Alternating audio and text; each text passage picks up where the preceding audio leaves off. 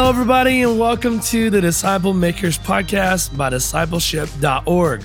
I'm your host, Dave Stovall, and it's good to finally have a little bit more of my voice back. I hope that you enjoyed hearing my wife's sweet little voice on the previous two episodes. Super grateful for her to step in for me. Today we've got Daryl and Stephanie Fitzgerald along with Dan Studt. They're from Freedom in Christ Ministries. In this episode, they're going to be talking to us about a very pressing topic how to have identity conversations surrounding race. Have you ever asked yourself, how do we as believers respond to the heightened racial tension in our country today? Well, Freedom in Christ believes that our spiritual identity, not our ethnic or racial identity, should guide those conversations. So let's listen into Daryl, Stephanie, and Dan and learn how our identity in Christ informs and enables us to have those healthy conversations about race. Enjoy the episode. Well, how about if we go ahead and get started? It's a little bit after 2:15, and uh, people can find their way in as they uh, make their way this way if they want. Um, my name is Dan Studt. I serve uh, with Freedom in Christ. I was personally impacted by the ministry starting in my mid 20s now.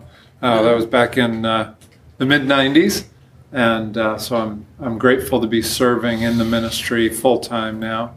Uh, we're located over in Knoxville. Daryl and his wife Stephanie, who's in, in the back, uh, live here in the mm-hmm. area, pretty close. Yes. And uh, he's on staff with us. Uh, well, both of them are. And so uh, we're actually a ministry that's in about 40 some countries around the world on all six major continents.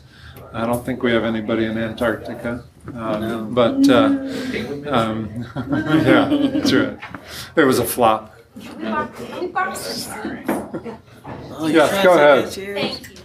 Um, so, um, so we uh, we work with the international ministry, but also focus here in the states on developing a network to support churches and bring this discipleship discipleship message uh, into the church. Um, we'll uh, talk specifically about a little bit of what that is today, but also apply that to uh, the justice issues and racial, especially the racial reconciliation conversations of today, and and uh, you know how our identity in Christ sets a, a solid foundation for that conversation. So, how about if I pray for us, and then we'll we'll jump on in. Okay?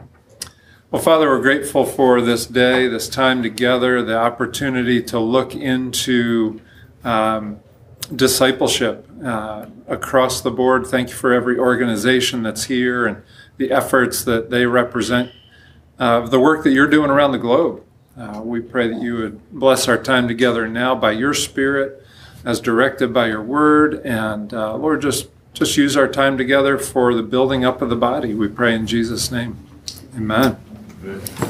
Okay, great. So my name is Daryl Fitzgerald. Um, I got involved with Freedom in Christ Ministry back in 1992 when my wife and I was first introduced to Neil um, at a conference that was here in Nashville.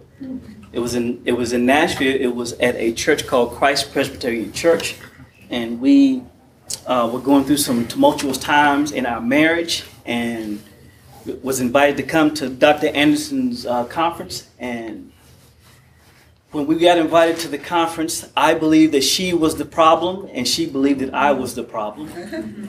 and once we recognized that we each were the problem, the ministry of Dr. Anderson changed the traje- trajectory of our family and our marriage, and we've been now married for 30 years, 30 years in April.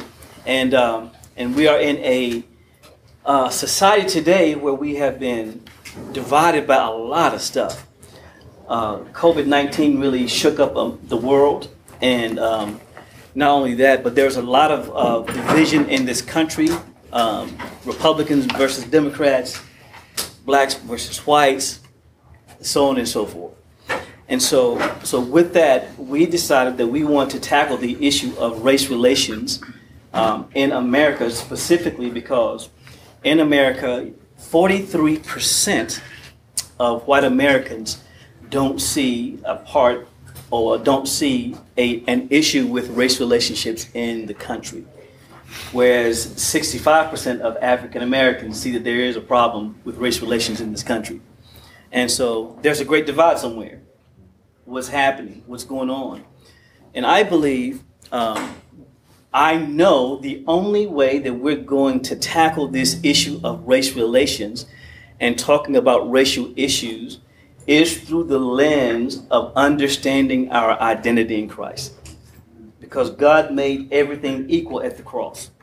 And so our new creation uh, identity in Christ is the foundation for healthy, productive conversations about race relations. How many of you, raise your hand, have tried to talk to someone of the opposite race and just kind of nervous about it. Uh, I don't. I shouldn't say anything about it. If I say something, I'm gonna be labeled, so I don't want to say anything at all. yeah, that's that's the that's the normative of society today because we don't know how to have conversation when it comes to racial reconciliation, when it comes to how to have conversations about race relationships, and specifically America today there's a lot of problems in this country when it comes to race relationships. And we can't sit back as a church and recognize that we can't say that there is no problem because there is a problem. So, here's a statement I make As citizens of the kingdom of heaven, our cultural and racial heritage should not lead our conversations as believers. Instead, our spiritual heritage as believers should lead our conversations over our cultural and racial heritage. That is the key to having our conversations. It's not from where you came from, it's not from who you came from, it's who you are. For instance, we all have a worldview. And because we all have a worldview, we grew up with that worldview because our worldview comes from our own cultural backgrounds, our own experiences, you know, how we grew up, what community we came from, what education we come from, and how we were raised in, you know, Pentecostal church or Baptist church or so on and so forth. Those experiences, what they do is they shape our belief system. And because they shape our belief system, the Bible says that we're trained by those that we were discipled by. We were trained by those belief systems, and because we're trained by those uh, belief systems, the Bible says that the God of this world is Satan. And Satan, being the God of this world, can influence us to think of people other than how God intended for them to be. And because Satan can do that with our own cultural history and background, what he tends to do is he puts thoughts in our minds about each other's culture that may or may not be true. For instance, when I was in the third grade, this is how my this is this is the, the beginning of my dynamic when I was growing up. When I was in the third grade, uh, the teacher always said to us, "Hey, whoever is in front, whoever uh, can get to the front of the, the class um, to lead the lunch line, you're the you're the, the lunch leader." And so at times I missed it. I wasn't in front. I was in the front. I was not in the front to lead the class. But one particular time, I said, I'm going to beat everybody to the front of the class. I'm going to win this because I'm going to lead people to the lunchroom. Third grade, I was eight years old. I, and guess what? I reached the front of the line. I was just as, as excited as I could be for reaching that front of the line. And I was looking for the approval of my teacher to say, Good job. When I got to the front of the line, I was looking up at her and she looked right over me. And when she looked right over me, I felt something's wrong. Why, why is she looking over me? Because she's the one that said if you get in the front of the line, you can lead the lunch class to, to the lunch I mean, class to the lunchroom. She looked right over me, and then waited for everyone to get in line. She turned and started walking down to the lunchroom. She stopped at the front step, and then she picked up her, head, her, her, her foot and kicked me. And when she kicked me, I knew the message that she was sending. She was saying, You have no business being in the front of the line leading this class because of the color of your skin. That began to shape my mind when it came to racial issues and racial problems in America. So I had experiences like that you know, from the third grade on up, and that shaped my belief about me being a black guy and people being of different race than I am. I believe that I was not good enough to lead anybody because of those incidents like that. And so I had to change my dynamic. I couldn't change my dynamic, only God could do that. The Bible says that God is no respect of persons. I had to transform my thinking to understand that I was good enough to lead people. Why? Because God created me in his image and in his likeness, not because the teacher was doing something to make me feel bad. I was doing that, I, I did that to myself because I believed that the teacher had power over me by making me believe something that was not true. So, the color of my skin, I grew up believing being black was not a good thing. I thought being white was better than being black until I learned the truth. And so, what we're going to do is we're going to help you understand that as citizens of the kingdom of God, God creates everyone in his image and in his likeness. He creates everyone to be somebody. He creates everyone to know their value and their worth. And we want to help you guys understand how to have these these racial conversations in a, in a way that's going to help you. And the only only way that's that's going to help is through the lens of seeing yourself through the eyes of Christ, not through the eyes of your own experience. Because your experiences do not matter when it comes to the kingdom of God. Now, the question is Does your color matter when it comes to the kingdom of God? Yes, it does. Because God made you to be somebody really special and very important. However, your culture should not take precedence over your Christianity. Your Christianity should take precedence over your culture. And we're going to be talking about that. And then have some questions and answers in a minute. So I'm going to turn this over to Dan so he can talk a little bit about uh, what I'm, I'm, giving you as, as far as testimony mm-hmm. is concerned. Yeah, it's what Daryl is saying reminds me of uh, that Second Corinthians 5 passage that verse 16 says, We no longer evaluate people according to the flesh. Right? For if anyone is in Christ, he or she is a new creation. The old has gone, the new has come. So, what we want to do is we want to compare a biblical worldview and how to have the conversation with the world's worldview, at least in brief, and, and talk mm-hmm. about how do we, how does, how does a believer have a conversation based on being a new creation as opposed to how the world has the conversation. So, uh, you know, talking about um, who we are in Christ, we are all created in the image of God, right? Genesis 1:27 says, uh, God created man in his image, or humankind in his image, male and female, he created them, right? And so, um, so we are all created in the image of God. Uh, secondly, so that's a, a, primary identity, one that all humanity shares. But that's honestly, then there's a, a, divide.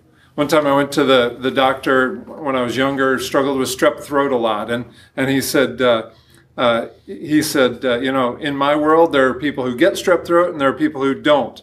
And if I wasn't feeling so terrible, like it was two hours later, I thought, oh, I should have said in my world, there are the saved and unsaved. There's those who are uh, in Adam, which were all born dead in sin. We'll look at Ephesians 2 in a minute. We're all either in Adam or in Christ, right? Paul never uh, calls us Christians, but he says that we're either in Christ and Christ is in us. And that's the biblical terminology to uh, indicate saved, right? So we all start in Adam, but those who believe and are alive in Christ are now in Christ, saved uh, believers. And so there's this great divide that we know happens there. So to, to look at what does it mean to be in Christ, uh, Neil Anderson, when he founded the ministry, he had come out of uh, aerospace engineering, uh, into pastoral ministry, was preaching good theology, wondered why people weren't getting free, then went to teach at seminary and said, We've got to figure this out. This system, as an engineer, he said, this system has to work. God designed it to work. And what he realized is back in the garden, Adam and Eve were perfectly accepted and secure and significant. Right? Accepted, naked and unashamed, nothing to hide before God and one another. Uh, they were perfectly secure. They had everything they needed provided for them, and they had the presence of God, right? They could walk in the garden with God. And they were significant. God said, fill the earth and subdue it, rule over it.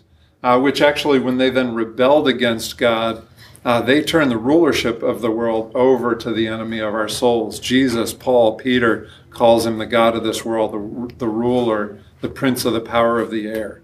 Right? And so that's where that, that transfer happened. But so Adam and Eve went from being accepted and secure and significant to all of a sudden something major happened, right? When they when they rebelled in sin, um, in Genesis chapter 3, they lost life. Right? God said, if you eat of the tree of the knowledge of good and evil, you will die.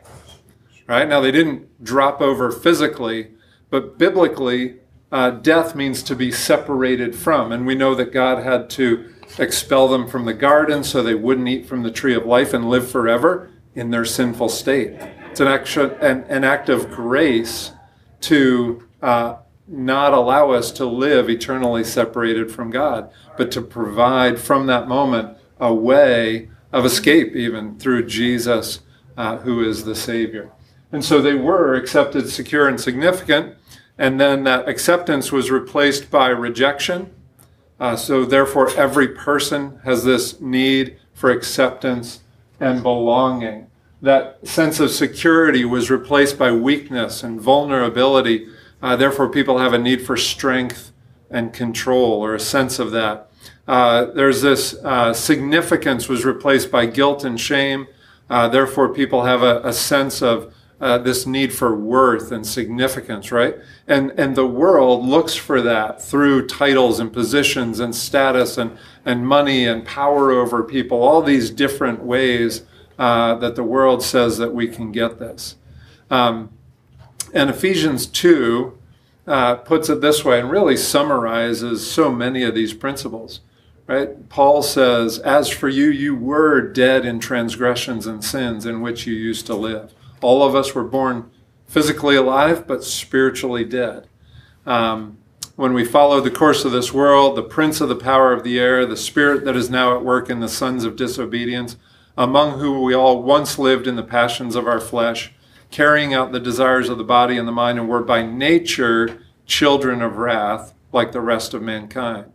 But God, being rich in mercy, because of the great love with which He loved us, made us alive with Christ, right? There's that great transfer from death to life. Okay? What, what Adam and Eve lost in the garden, Jesus came to give us. And so it's by grace we've been saved and raised up with Him and seated with him in the heavenly places in Christ Jesus, how much more secure can we get than that? Um, so that in the coming ages he might show the immeasurable riches of his grace in kindness toward us in Christ Jesus. For by grace you've been saved through faith. It is not your own doing, it's the gift of God, not a result of works, so no one may boast. For we are his workmanship, created in Christ Jesus for good works, which God prepared beforehand that we should walk in them. Right? This idea we're now accepted because of his great love for us from death to life. We're seated in the heavenlies, we're secure, and we're significant again. We have uh, work that he's prepared in advance for us to do. Um, so, so here are the effects of the fall. This is what happened in the garden. The first sign of division was in the book of Genesis. Adam blamed Eve for the for the, the junk that they were in. Eve blamed Satan for the stuff that they were in. So division didn't start with you and I not liking each other. Division started in the Garden of Eden, where Satan took advantage of Adam and Eve and caused division to be one of the primary reasons that we cannot get along as people get along today. As Rodney King famously said, can't we all get along? We can't get along because the divide started spiritually, not physically. I don't look at you and you don't look at me and divide over my skin color. You look at me and I look at you, we're divided because of our sin color. The sin has separated us from God. And, sin, and the skin thing is an outward growth of what's happening on the inside. That was an effect of the fall when Adam and Eve fell in the garden. Elitism, racism, and sexism was introduced into the world through the fall of Adam and Eve. So when you and I fight against each other, we're fighting the wrong battle. We can't talk about skin color unless we first talking about the sin problem that we have in the garden. And the effects of the fall was this. Every temptation that you and have, us have to look at each other differently, it's there. Let's all just acknowledge that it's there. It is there. If I do something wrong to you and you do something wrong to me, it is there. Racial, racial conversations today are bad are divisive because we don't come from a racial conversation from a biblical centric worldview. We look at it from a secular worldview. And that secular worldview is what's driving us when it, we, we talk about racial conversations today. So when you have a conversation with someone of the opposite sex or opposite color, one of the things that you and I uh, get tense about is how is this conversation going to end or how is it going to begin? That, my friend, is the effect of the fall. And you and I are tempted to do that every time we have issues of racial conversation in this country. Here's the question What did Adam and Eve lose in the fall? That's the question. What did they lose? Here's what they lost they were first unified with God like this. They were bosom buddies, they were pals with God. And when they lost that battle in the Garden of Eden, there was a separation that happened. The separation caused Adam and Eve to separate first from God and then separate from one another. What did they lose? They lost life.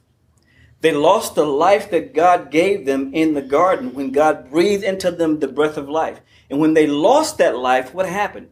Separation came, division came, racism came, elitism came, sexism came. All of that came because we lost life in the garden. Romans chapter 15, verses 5 and 6 says that God is a God of unity, not disunity. God wants us to unify and the way that we unify is not by just having conversation for conversation's sake. The way we unify in the body of Christ is to have the conversation from God's perspective, not our own perspective, from God's way of thinking, not our own way of thinking. If I would have continued to think that that lady planted that seed in my mind when she kicked me in the third grade, man, I could have had real issue with people of another race than I am. Why? Because I was treated disrespectfully. And guess what? I still remember that thing. I, I, rem- I remember the lady's name to this day. I remember what she looked like to this day. I remember the clothes that she had on to this day. I remember what, how I felt to this day. That was a plant of the enemy to try to get me to look at myself other than how God created me. Adam and, Adam and Eve, Eve lost life in the garden.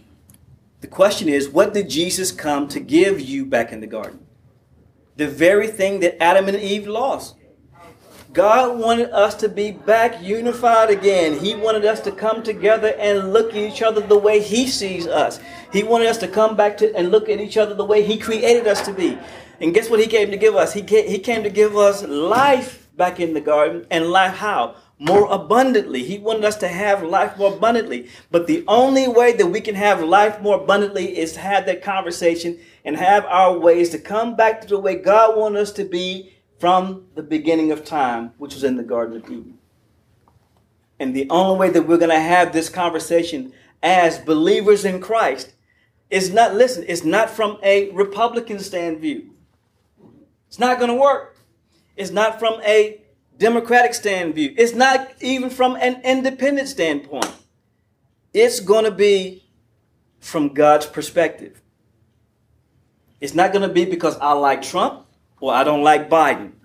It's going to be from what God is saying to me when it comes to how we should treat one another and how we should look at one another when it comes to how we need to walk together as believers. Yeah, Jesus actually started that uh, verse by saying, The thief comes to steal and kill and destroy, mm-hmm. right? So Satan, the God of this world, uh, the one who's designed this world system, uh, comes at things very differently and convinces people uh, very differently than what is biblically true and accurate. And so, uh, you know, uh, that instead of being created in the image of God, we're here by chance. You know, chance over time. We just happened along over the last few billion years, right? And then we came from amoebas, right? right. We came from these little worms that popped out of nowhere. Just happened. It just happened. And uh, you know, or the nature of humanity, right? Where uh, Rousseau said we're, we're a blank slate. The only thing that creates sin are these evil structures within which we live. Um, and then uh, if we think about today, uh, right, it's not male and female, which we'll get back to this biblical perspective in a minute, but it's whatever gender you choose uh, to feel. And, and there is a real agenda behind that. I was in California a couple weeks ago, and uh, one of the ladies said that uh, a teacher said to a little boy in first or second grade with three older sisters, Don't you want to be a girl so that you fit in with your sisters? Right? Planting that thought from the enemy in this world system at a young age. And so Revelation 12 9 says he's the deceiver, right? Uh, he's the accuser, he's, he's the tempter. And so, um, so, this idea that we're whatever gender we want to be uh, is acceptable. Or uh, the cultural conversation happens within the, the ideas of intersectionality and driven by whatever your ethnicity or your culture is. And that, that concept of intersectionality basically means that the more points of oppression a person has, um, then the, the greater moral authority they actually have to be able to speak into the situation and the, the, the, less wrong they can do and the, the more they should be elevated. You know, and then uh, if we think about um, that, words, behaviors, actions based on oppression and throwing off the oppressor, oppressor are all approved no matter what those actions are. Again, this is the world's perspective and where they're coming from, which is vastly different uh, from where we're coming from which is this biblical perspective. So, so the, the, the, core question that you have to ask yourself is who are you? Are you someone that is based on your experiences, based on what people tell you, based on how you see yourself? Or are you someone that God says is valuable, is worthy, is worth dying for? Where's your perspective coming from? Is your perspective led by a secular worldview that says you are by chance? Or is your worldview led by what God says is true? I will say this to you, and I will die on this hill. I am here not by chance, I am here on purpose. I'm here on purpose because God created me for a reason. I'm here for a purpose. And don't take this wrong. Whether you think that I'm here for, for a purpose or not, I don't care. you do not give me life or death. You don't give me breath. You don't give me life and life more abundantly. I don't give you life or life more abundantly. Who gives me that? Is my creator. God who created me in his image and in his likeness. So all of us, humanity, has a core belief that we have that we go by and believe every single day of our lives. Either that core belief is going to be what God says about you, or that core belief is going to what you, be what your experiences tell you they are. I choose to believe what God says. I choose to believe that Genesis chapter 1, verse 1 says, In the beginning, God created. I choose to believe that God is my creator. I didn't come from a Big Bang theory. I choose to believe that I'm made in the image of my creator, God. I'm not made in the image of a monkey, an amoeba, or anything else that comes from the Big Bang Theory. I am created from God who made me in his image and his likeness, who prepared me for work to do on this earth. That's why I can look at myself and say, I don't have a problem with me. I love me some me. Why do I love me? I love me because God showed his love towards me. Are you going to see yourself as fallen or redeemed? See yourself the way God called you. When God saved you from your life of sin and death and hell and the grave, He saves you for a purpose. I see myself the way He sees me. I can have conversations with people. Why? Because I have conversations knowing that my identity is secure because God made it secure. It's not secure because what you think of me. Oh, that's good stuff right there. That's good stuff.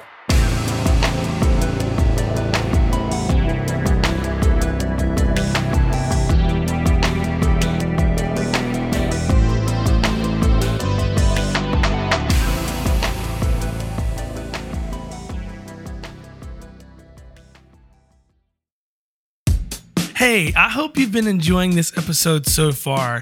I wanted to take just a second to tell you about the discipleship.org collective. It's an online community designed for disciples and disciple makers. And if you're a follower of Jesus, then you fit in one or both of those categories. And we made this website with your needs in mind. The website itself is super cool because it's like stepping into a virtual church building. There's a welcome center, an auditorium for main events, and even some classrooms. Right now, you can get free access to this collective where we provide weekly webinars, we've got ebooks, and even disciple making assessments for you and also your whole church. And don't mistake this for just a website, it's actually a community for disciple makers. Basic membership is free, but there's also a premium access option that includes courses, certifications, and online gatherings with other leaders from around the world. So go to discipleship.org/collective and sign up for your free membership today. I don't mean to interrupt this good stuff, but like interrupt the good stuff. We all know people who don't see themselves as fallen and sinful, and therefore they don't recognize their need for a savior. Mm-hmm. Right?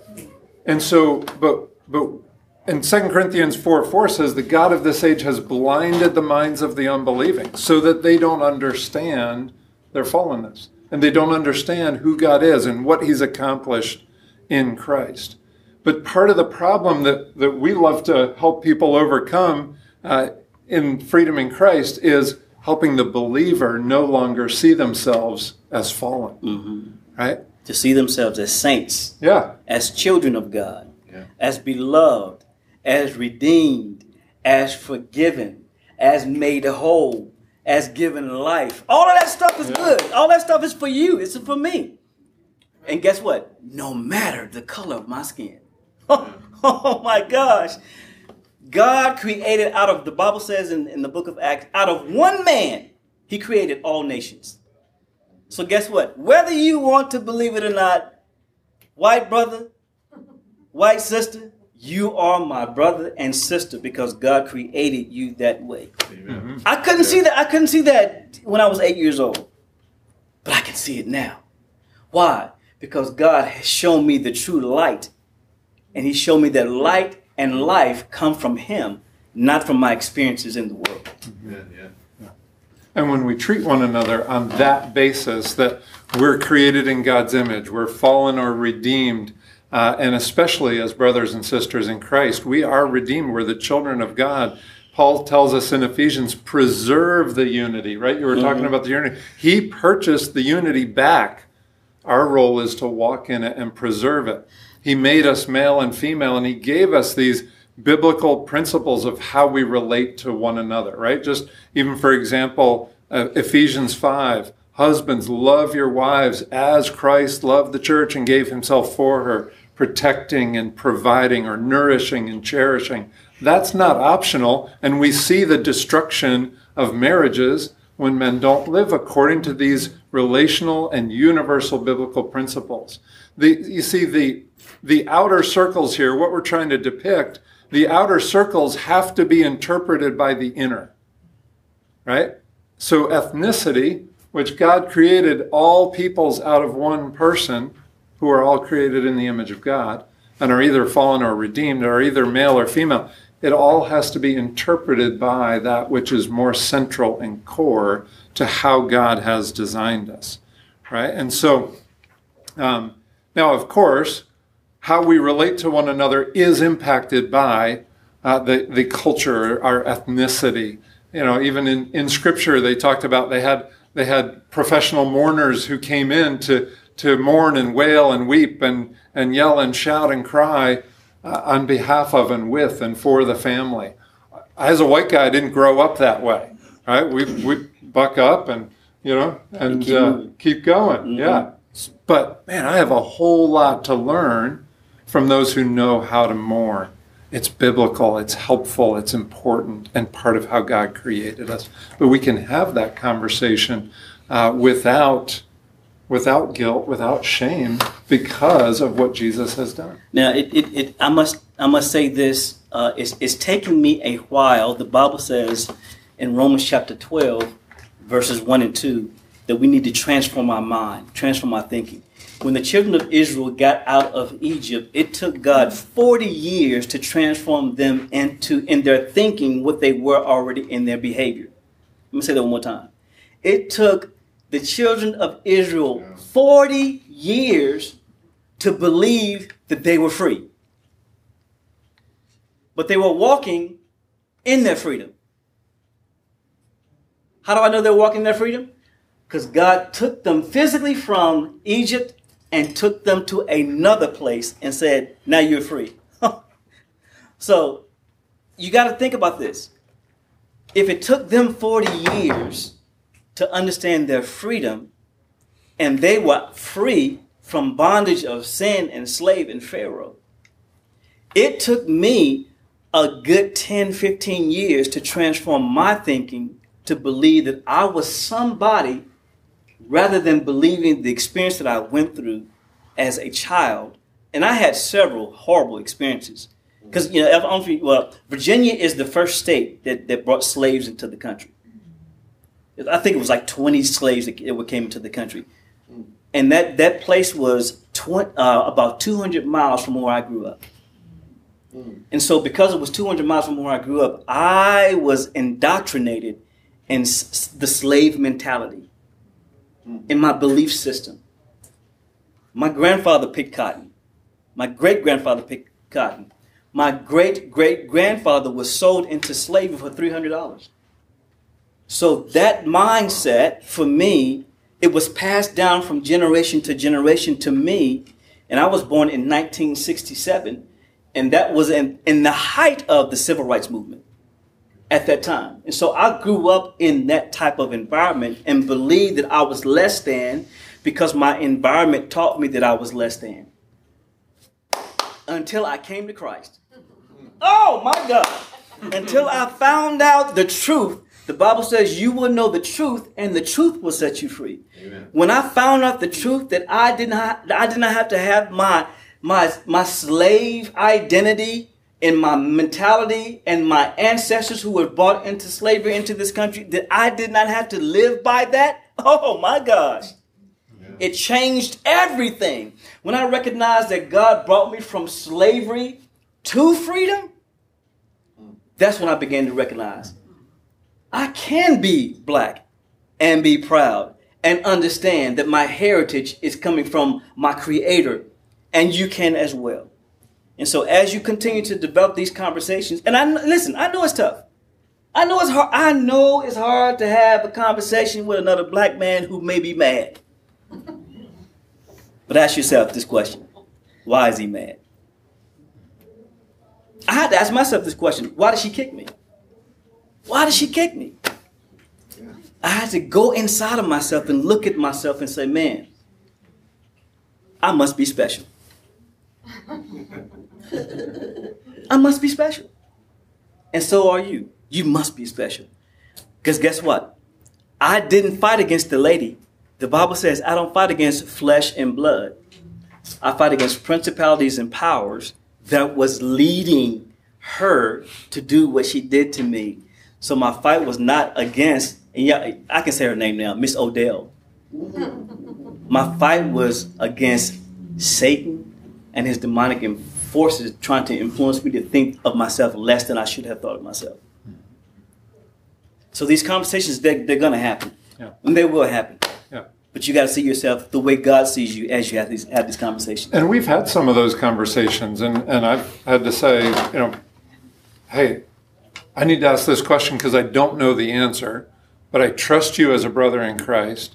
Uh, knowing me as a brother in Christ, let's let me ask the, the question, right? Yes. Yep. Perfectly and, fine. And, and, he felt he felt nervous. Right. He, he felt scared. He felt Which, like yeah. I might get beat up by this question, but I'm asking anyway.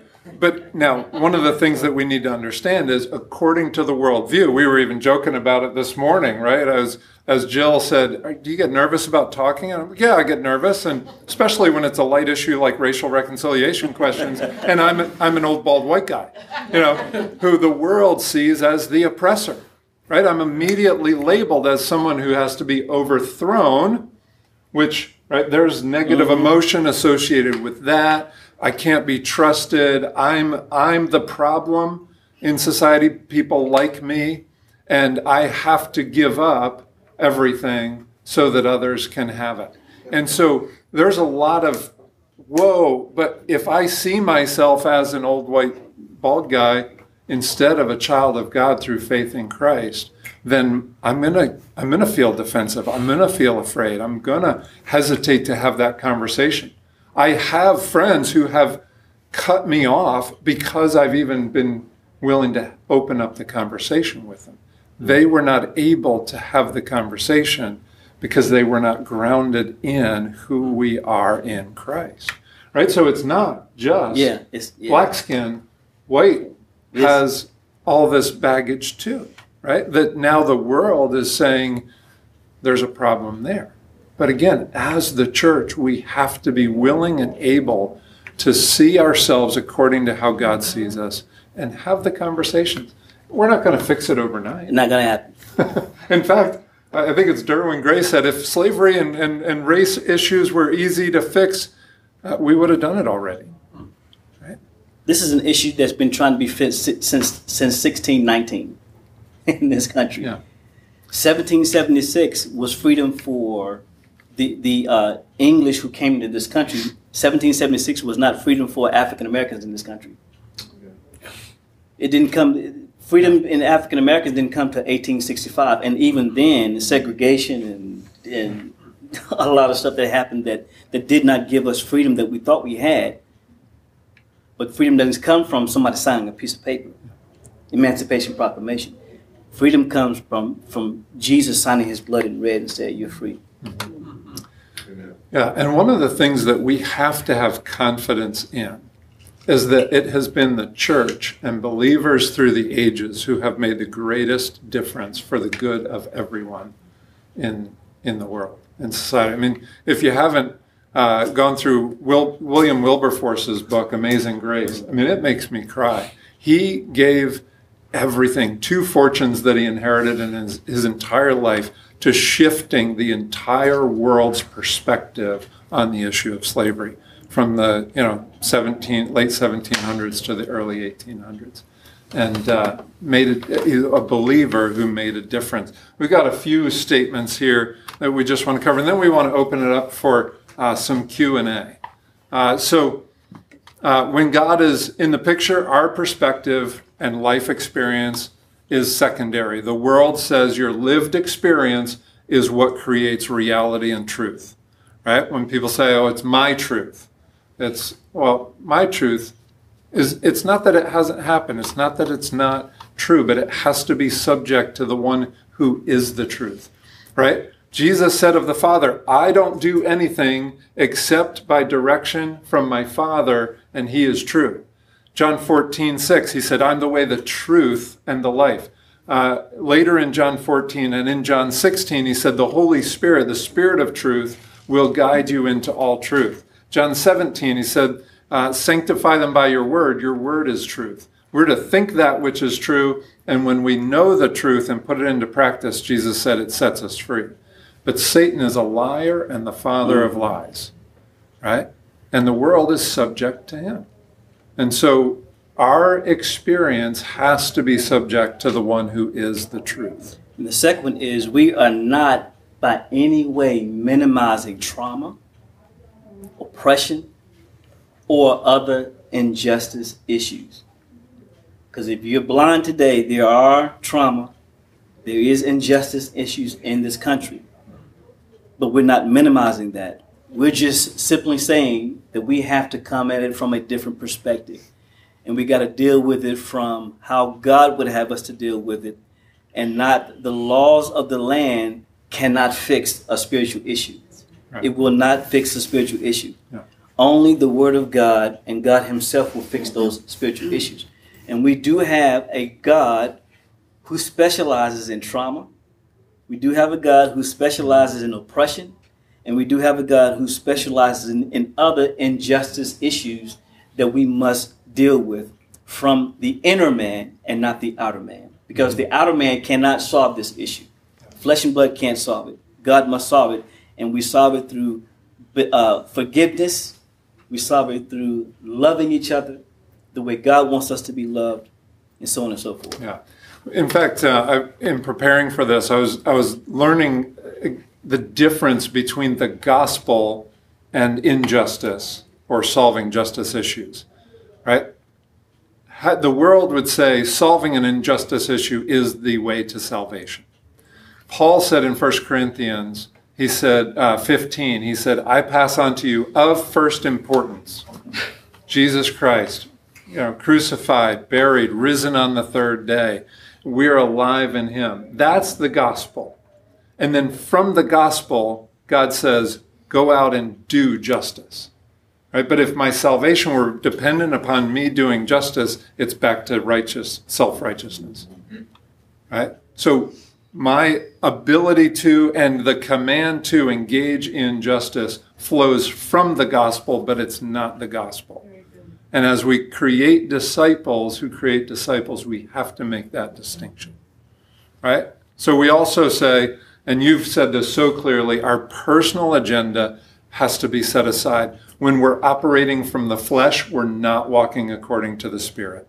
God says in Galatians 5 when we are filled with the Spirit, we won't walk according to the flesh. And so we need to set that aside and wounds and vows and lies must be dealt with spiritually in Christ. I had to literally deal with the pain that I felt from my third grade teacher. And not only my third grade teacher, but I had to deal with the pain of a basketball player uh, tripping me, breaking my tailbone, and then calling me the N word while playing basketball. I had to deal with that pain. I had to deal with my teacher saying that I was not worthy. I had to deal with my basketball coach that says, okay, look at you, you can't even talk right. Well, what's talking right? Uh, uh, did he mean talking right means talking white? That's what he meant to me. So I had to deal with those pains. I had to deal with those vows. I had to deal with not liking white people. I had to deal with that. Why? Because God wanted me to experience His love and His freedom, not what people had put on me when they when I experienced the pain of racism in my town in Virginia. I had to deal with those things. And part of what we teach in Freedom in Christ is that, and do you know that the Bible says that lack of forgiveness, anger, anxiety, um, sexual uh, immorality and or adultery all among other things all give satan legal ground to oppress the believer how many people in our churches know how to take that ground back and walk free to be able to grow to maturity in Christ. I was not taught that growing up. Neither was I. Right? And yet we have to do that to be able to then approach these things from a position of health. And we have to, we have to have these conversations according to what God says about who He is and what He's accomplished in Christ. And our personal experiences and thoughts must be interpreted in the light of God's truth not in the light of your experience. Your experience may be true for you and your experience, but your experience is not the ultimate truth that God wants you to experience.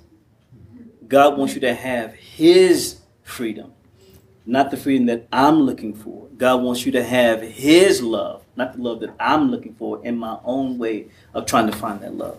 Yeah. Yeah, so I mean, part of what we're saying is simply that if we don't start from an understanding of who we are as new creation in Christ, the likelihood that our conversations in the in these areas will be healthy and productive is much smaller. So here's here's what we're gonna do. we're gonna ask you to have some bold questions. And the bold questions, uh, you probably have some questions that you probably like, you know, I'm I'm not sure I want to ask this question, but I'm gonna ask this question put yourself out there. The more nervous you feel, the more you should ask the question. That's the question you should ask. Okay. All right, I'll, I'll give it a go. Um, thank you, first of all. This is an extremely important conversation. I really think we can take this and apply it um, in a lot of great ways. Um, when you're talking about having a biblical worldview to the race reconciliation conversations, have you ever had a time where you're talking to someone and you discover, okay, they're not a believer, they're not coming from the same approach as me, and maybe it actually did work out or lead to a healthy conversation, um, or even you know the stuff that we're talking about in there, you know, disciple making. Um, could there be a connection between? Hey, I see that this race conversation is very important, and let me tell you about what's happened to me. You know, your story, Daryl, all the things that you've realized over the years. Um, and I don't mean to take it away from the race issue, but what happens when you're dialoguing with somebody who's not a believer, and how you get to that? Um, here's here's the first thing. The ch- the person who is not a believer is still made in the image and likeness of God. They still carry the image of God even though they are unregenerated. So God still requires us to love the person. He says it this way it's no problem loving people that agree with you, but loving your enemies, that's that's really the key to this whole whole situation. Don't just love people who you love and like people that you just like, but love your enemies as well. So you don't have to always have a answer for people who are trying to find answers in this particular um, realm of conversation. But it is good for you as a believer to still treat that person with dignity, love, and respect because God is still going to hold you accountable to how you speak to people when it comes to race relations. Yeah. And part of part of why a person who's not a believer would even care about justice issues, racial reconciliation, is because they're created in the image of God and they have that desire inbuilt in them. And and part of you know, and so they, they want to understand and grow and learn uh, again, part of why those conversations often will go well is because the believer is not getting defensive or is uh, again there's there's many different factors but you know we can be winsome we what we have to understand what helps us in the conversation as believers is understanding the different worldview that's not biblically based and therefore it can help us with the conversation so, yeah, the next question I was thinking of was what about believers who are coming at this from the flesh? Hmm. So, yeah, the, the follow up question what about when we're having conversations with believers who we recognize they're actually coming from a fleshly or worldly viewpoint? Um, well, then again, we go back to our identity in Christ. Hey, are we, and we can challenge them. I mean, one of the Bible words that, that, that would apply here is exhortation or even correction, or let's see if that's what God's word actually says is true uh, about how we approach the situation. Yeah, and it, it's not my job, uh, nor is it your job mm. to have the answer for everybody.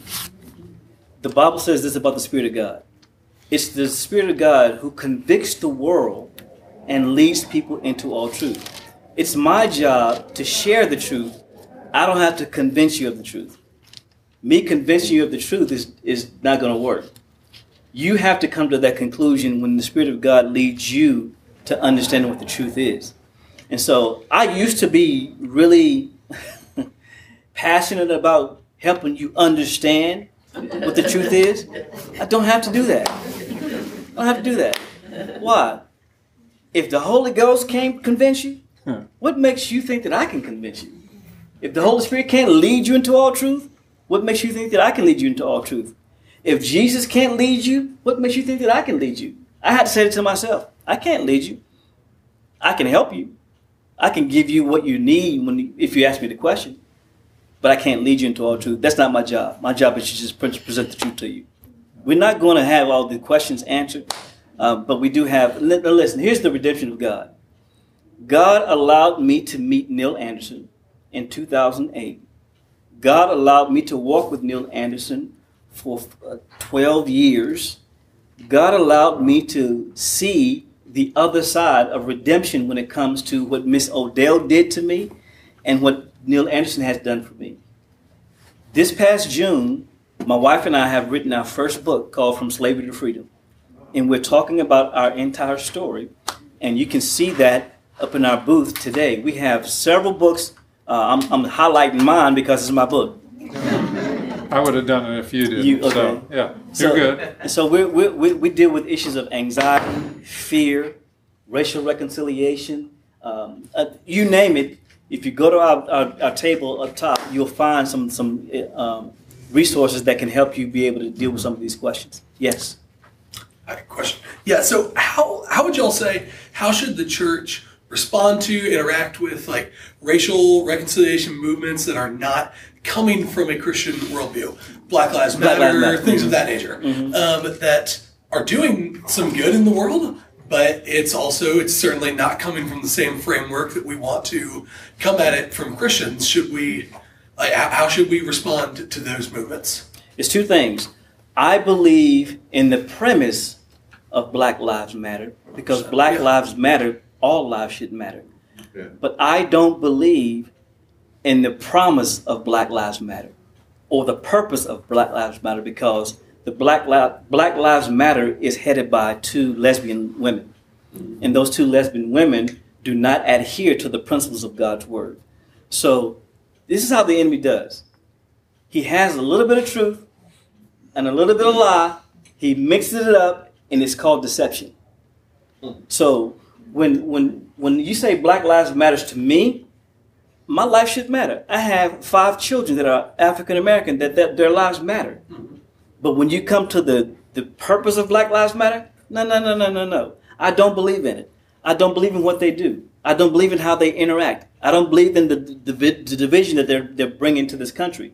So when it comes to me as a guy who looks at Black Lives Matter, I don't wear the T-shirt, but I wear the life because I am African American and my life does matter. But I don't believe in what they believe in because their their premises are not centered in in the Bible. Yeah, so even just looking into what are their foundations, what are their founders believe, espouse, uh, what are their purposes, things like that. Because you know it can look like good works, but uh, Satan's disguised as an angel of light, so right, he can come with deception. Did you have a question? I did. Um, I was wondering, um, kind of what you think the role for like white Christianity, white church, white church leaders, um, in sort of acknowledging, taking responsibility, repentance for the black experience that the church has had a big hand in um, of oppression over our history and even uh, kind of more currently. Yeah. That's a big question. Um, that that question would not be answered by one set of group, one group of people. It will not be answered by one ethnic group. That's why Christ needed to come so that we can have these conversations. However, I would agree that we need to have start having these conversations inside of Christ so that we can start to begin the conversation. This is a big ship. It will not be turned around in 10 years. There's 150 years of slavery in this country, 200, uh, 250 years of slavery, 150 years of segregation in this country, 400 years of oppression that has been there, but all of it was not oppression. Not every African American in this country felt the oppression of slavery. I might get kicked in the mouth by saying that. No, I completely But it's agree. true. My husband, um, his family was from Haiti, Um, so he, his ancestors were not here like in slavery in America, but as a black man walking around today, we have four biracial children. Um, the experience that they're walking through the world and the church is very different from the way I grew up and the way I was raised. And so I'm kind of just coming from that place, not necessarily having it be a slavery issue, but I think oppression as a whole, um, kind of how as the white church has been primarily kind of at the forefront of this. Um, what do you see as the role of white church leaders kind of in this conversation and in this discussion? Well, and, and uh, so my perspective is I come at it as a learner. But what I also have to be convinced of, and when I was in seminary and listening to uh, someone from a different ethnic background tell me that because you're white, you're done. I refuse to accept that because if I have the Holy Spirit in me, God is not finished with me and He wants to work through me. So I, I cannot come at it from a, a position of pride at all. My confidence is not in myself, but in the Lord, and that He's done some amazing work. And I'm part of that, and I want to be part of the solution. Therefore, I have to be grounded and open to having the conversations and set the stage for the safety of having those conversations while I don't have all the answers. That's very. That's really key. Is setting the stage. And I know, you know, I, I have a lot of white friends that are afraid to even open their mouths ever anymore, just scared. Because because what, what I was told was I don't want to be labeled. I'm not trying to be racist, and I don't I don't want to be looked upon as a racist. Those are the biggest three fears that they have when they come with the one that I've, I've talked to. They don't want to have those type of experiences, and I understand that. I understand that, and, that, and that's that's a real fear. But but those those those fears cannot stop you from proclaiming the gospel and using the gospel as a lens of communication as you have these conversations. You will suffer persecution. You will lose friends because the God of this world doesn't want you to have this conversation. So you're not fighting against the people; it's the God of this world that will- don't want you to have this conversation. And so you're going to have to stand up. I'm going to have to stand up. But I'm kind of different because I've learned I, I don't care at this point. I- I'm a little too old for that now. I just don't care. I know we need to uh, wrap up, but let me just encourage you to read and look at 2 Timothy chapter 2 verses 24 through 26. The Lord's servant must not be quarrelsome, but gentle, kind, able to teach, gently correcting his opponents, so that God might grant repentance, uh, leading to a knowledge of the truth, so that they can escape from the snare of the devil. Right? And so I think let's end on that point. Great questions. Thank you for listening today. Thank Uh, you. we appreciate you being here. Bless you.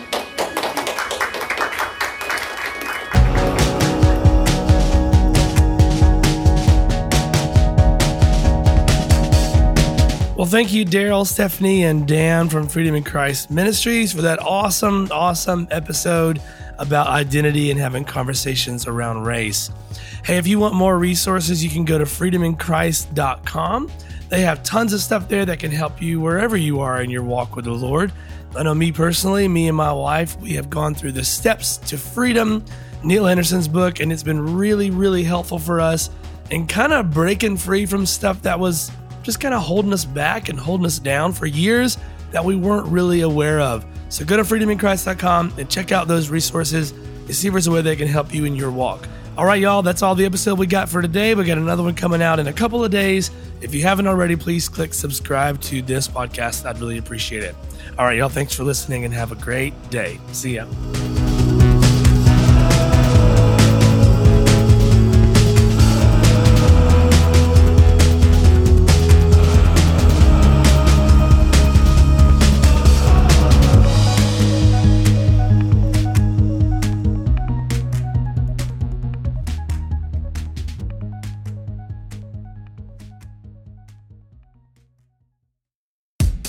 Hey, I hope you've been enjoying this episode so far.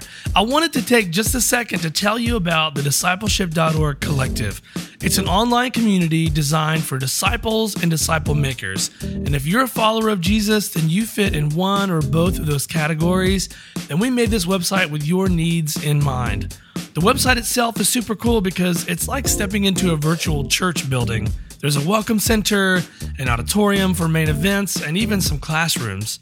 Right now, you can get free access to this collective where we provide weekly webinars, we've got ebooks, and even disciple making assessments for you and also your whole church. And don't mistake this for just a website, it's actually a community for disciple makers. Basic membership is free, but there's also a premium access option that includes courses, certifications, and online gatherings with other leaders from around the world. So go to discipleship.org slash collective and sign up for your free membership today.